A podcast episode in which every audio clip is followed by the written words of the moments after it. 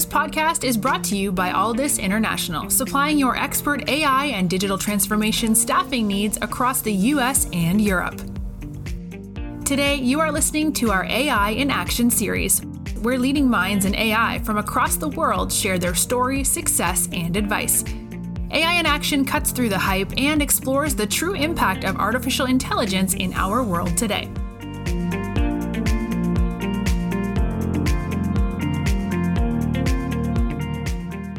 You're listening to AI in Action. I'm your host, JP Valentine. Our guest today is Dennis Wall. Dennis is the founder of Cognoa. Dennis, welcome to the show. Uh, thank you so much. It's a pleasure to be here. That's pleasure is all mine. So, Dennis, let's start with yourself. Can you give us a quick overview of your journey in technology from where you started out, uh, some of the roles you've held along the way, and, and take us up to just before you founded Cognoa? Yeah, sure. I am trained as a, a computational geneticist. I got my PhD at University of California, Berkeley in the program in integrative biology. I did I did work on the interface of computational sciences with genetics where I was really just trying to identify patterns and genes that would be informative for a variety of different reasons. That went well, and I could get into more details on that if you're interested. And I, I moved from there to Stanford, where I, I, did a postdoctoral fellowship in computational genomics, furthering this journey along the investigation into genetics, increasingly into human genetics as the human genome became more available and as we started to increase our understanding of the medical actionability of the genome.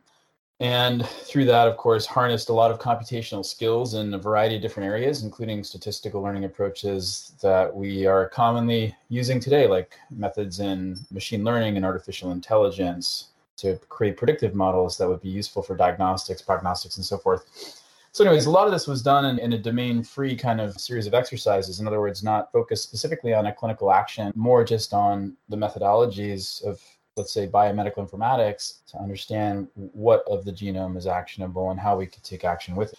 But all all along the way, I, I wanted to find a way to to do something of of value. And my sister, my my wife has a sister who has severe autism, and I've known her since I've been in high school and since I was a teenager.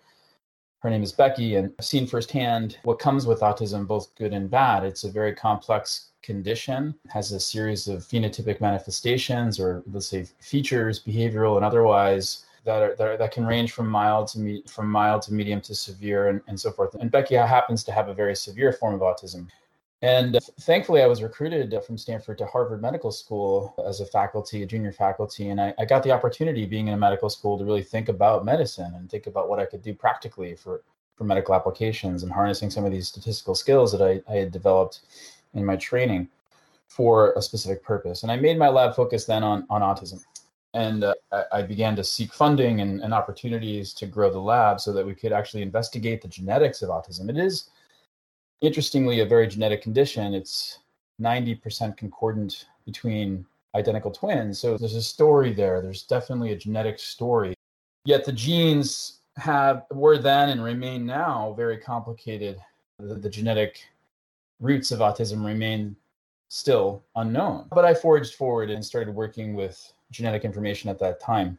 We were getting it from Boston Children's Hospital. These were blood draws essentially from children. We're getting transcriptional data, the mRNA readouts from the blood of children with and without autism. And we couldn't figure anything out. Nothing was working. You know, there was no real signal there. And and I began to scratch my head and wonder why. Like, what are we missing? and and that led me down the path of really trying to understand how we actually diagnose autism how do we measure autism in, in a medical framework and in a formal clinical establishment. And i realized at that time as i started to shadow clinicians and learn and train on the on the the formal clinical processes used for, diagnosing autism that it was highly subjective highly cumbersome very long and then concomitantly realized that the, the fact that it's long and cumbersome leads to these extremely long waiting lists for getting access to diagnoses, which in, which are actually what gate access to reimbursement for therapeutic services. And so I became immediately focused on the phenotype of autism. I, I wanted to, at that time, figure out how we could quantify the autism phenotype objectively and do so in a way that would be mobile, nimble, and, and, and significantly faster than the current standard of care.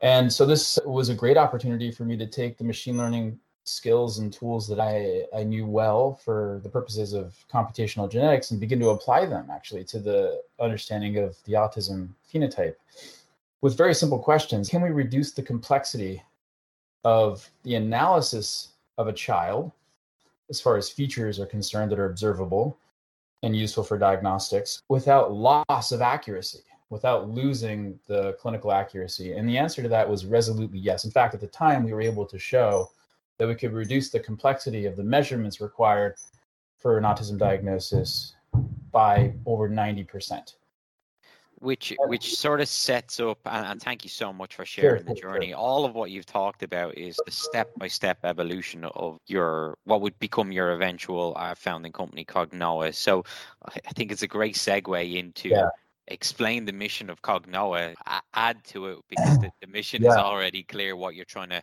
accomplish. But if you were to to take a step back and explain to an audience of people who've never come across Cognoa before, what is the overall objective of the business?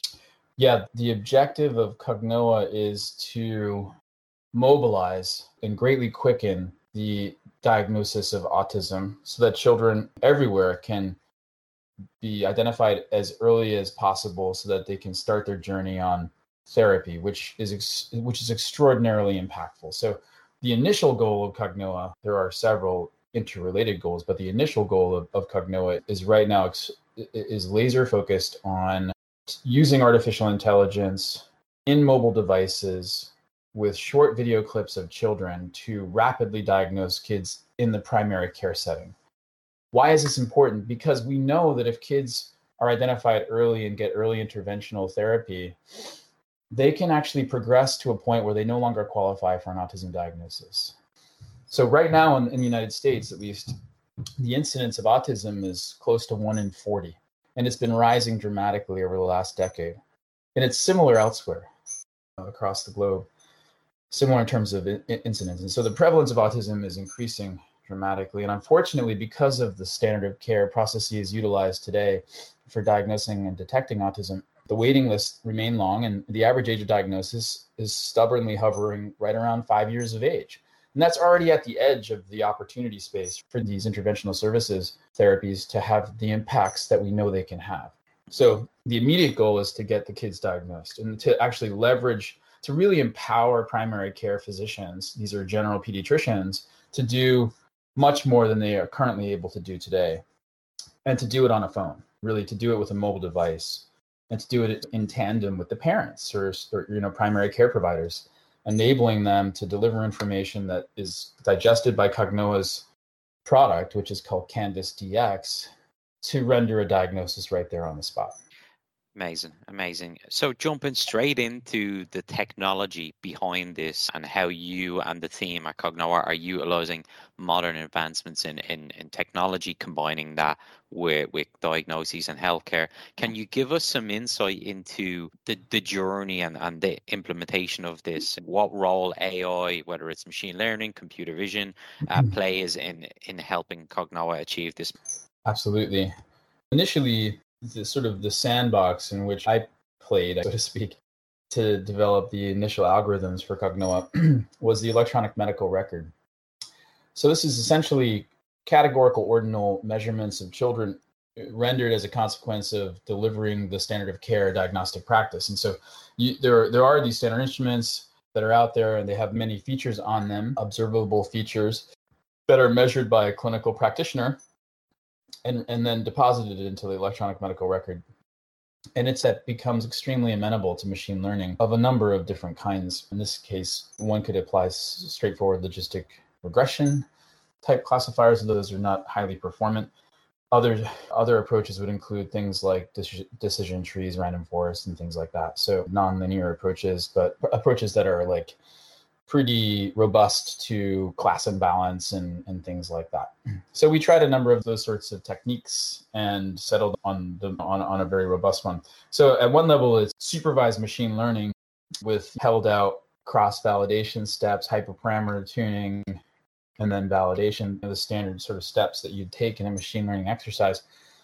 But all of that, so that was the, sort of the initial goals there. But ultimately we realized that we can see these features. So that tells us what features are important. That tells us like, okay, there's a, a handful of features that are extremely relevant and the rest are relatively redundant. And we published numbers of papers on all of this.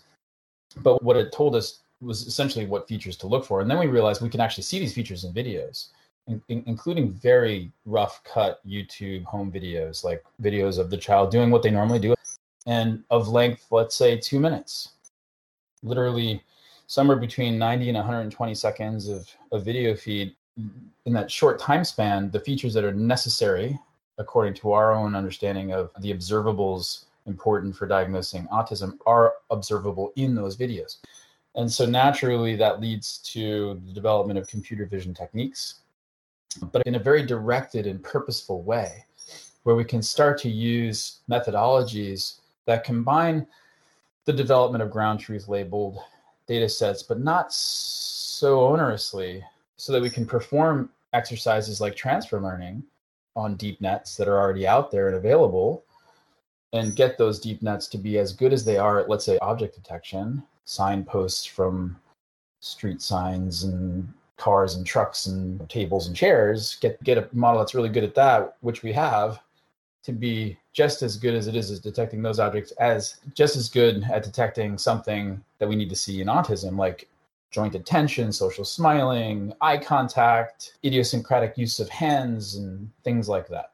Increasingly, you can move away from the supervised random forest sort of approaches to fully automated observational AI that's looking at the videos and, and identifying the features in real time.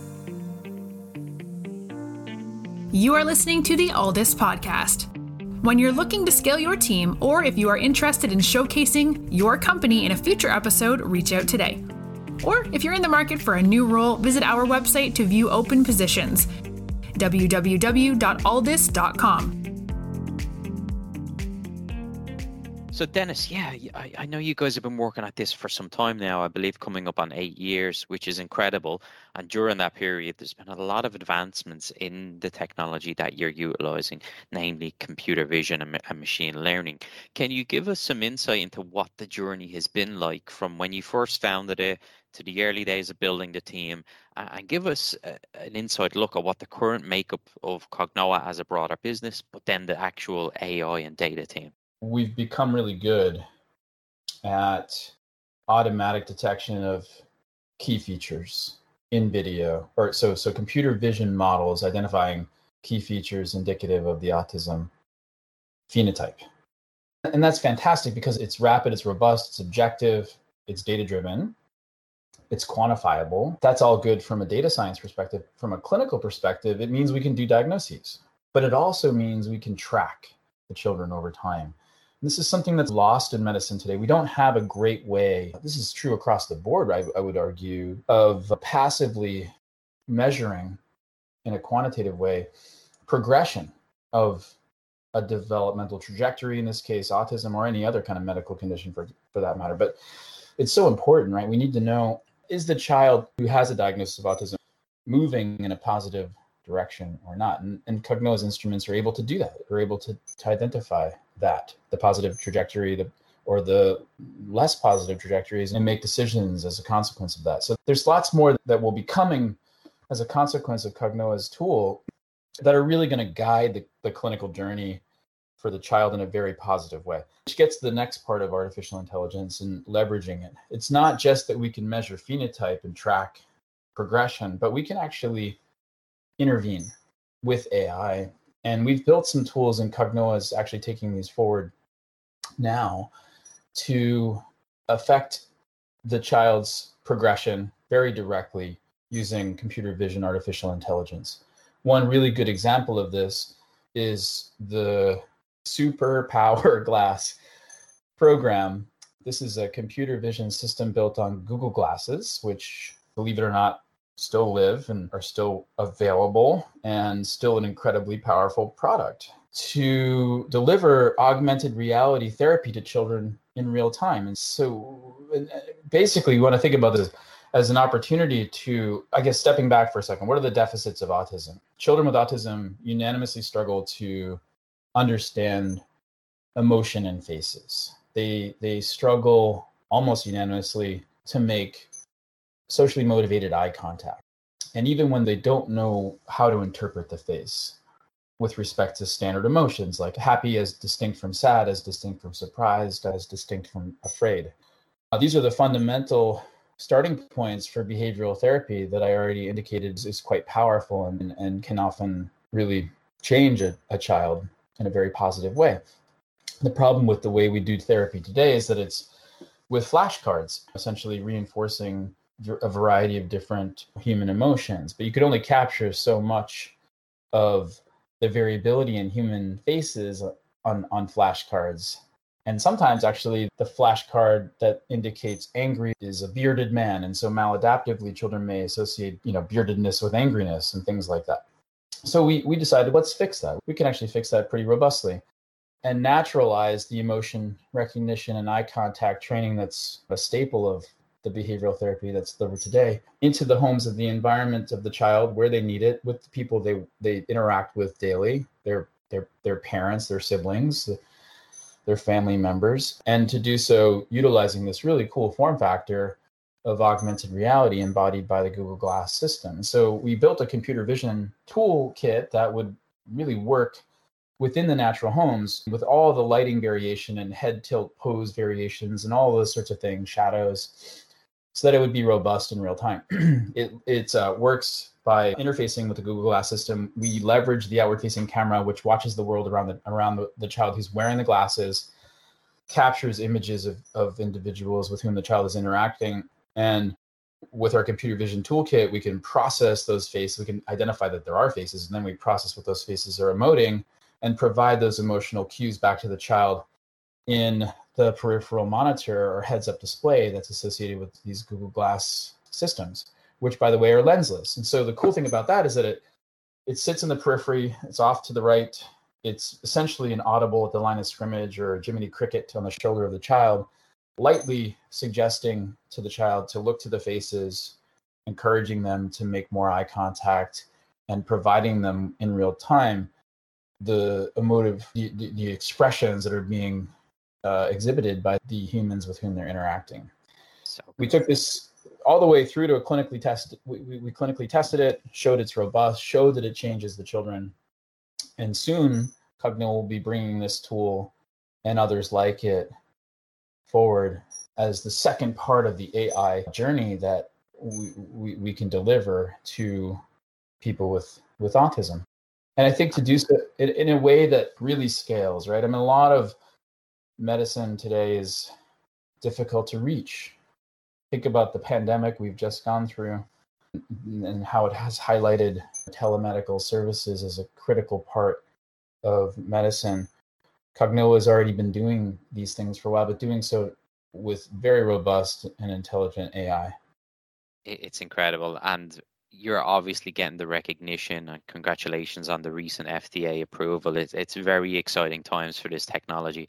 Dennis, final question from me. Obviously, an amazing eight year journey to, to bring you to where you're at today. When you look ahead at the, the next few years for Cognoa, what are you most excited about? I am most excited about driving down the average age of diagnosis from where it is roughly four, four and a half, five years of, of age to two.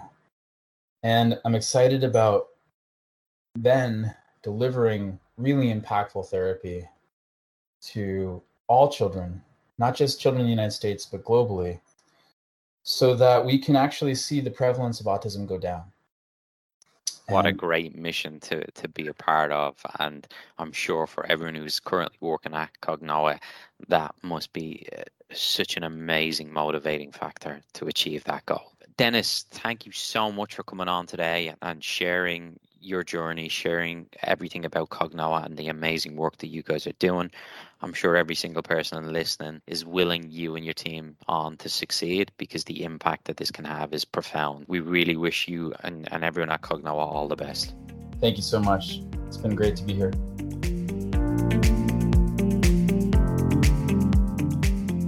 Thanks for listening to this episode of the Alldus podcast. If you enjoyed today's episode, don't forget to subscribe, rate, and review. We are available on Apple Podcasts, Spotify, and any Android podcast of choice. You can also head over to our website, www.alldus.com, to listen to more podcasts, view our open roles, and stay up to date with industry news. Thanks for listening and stay tuned for more great episodes coming very soon.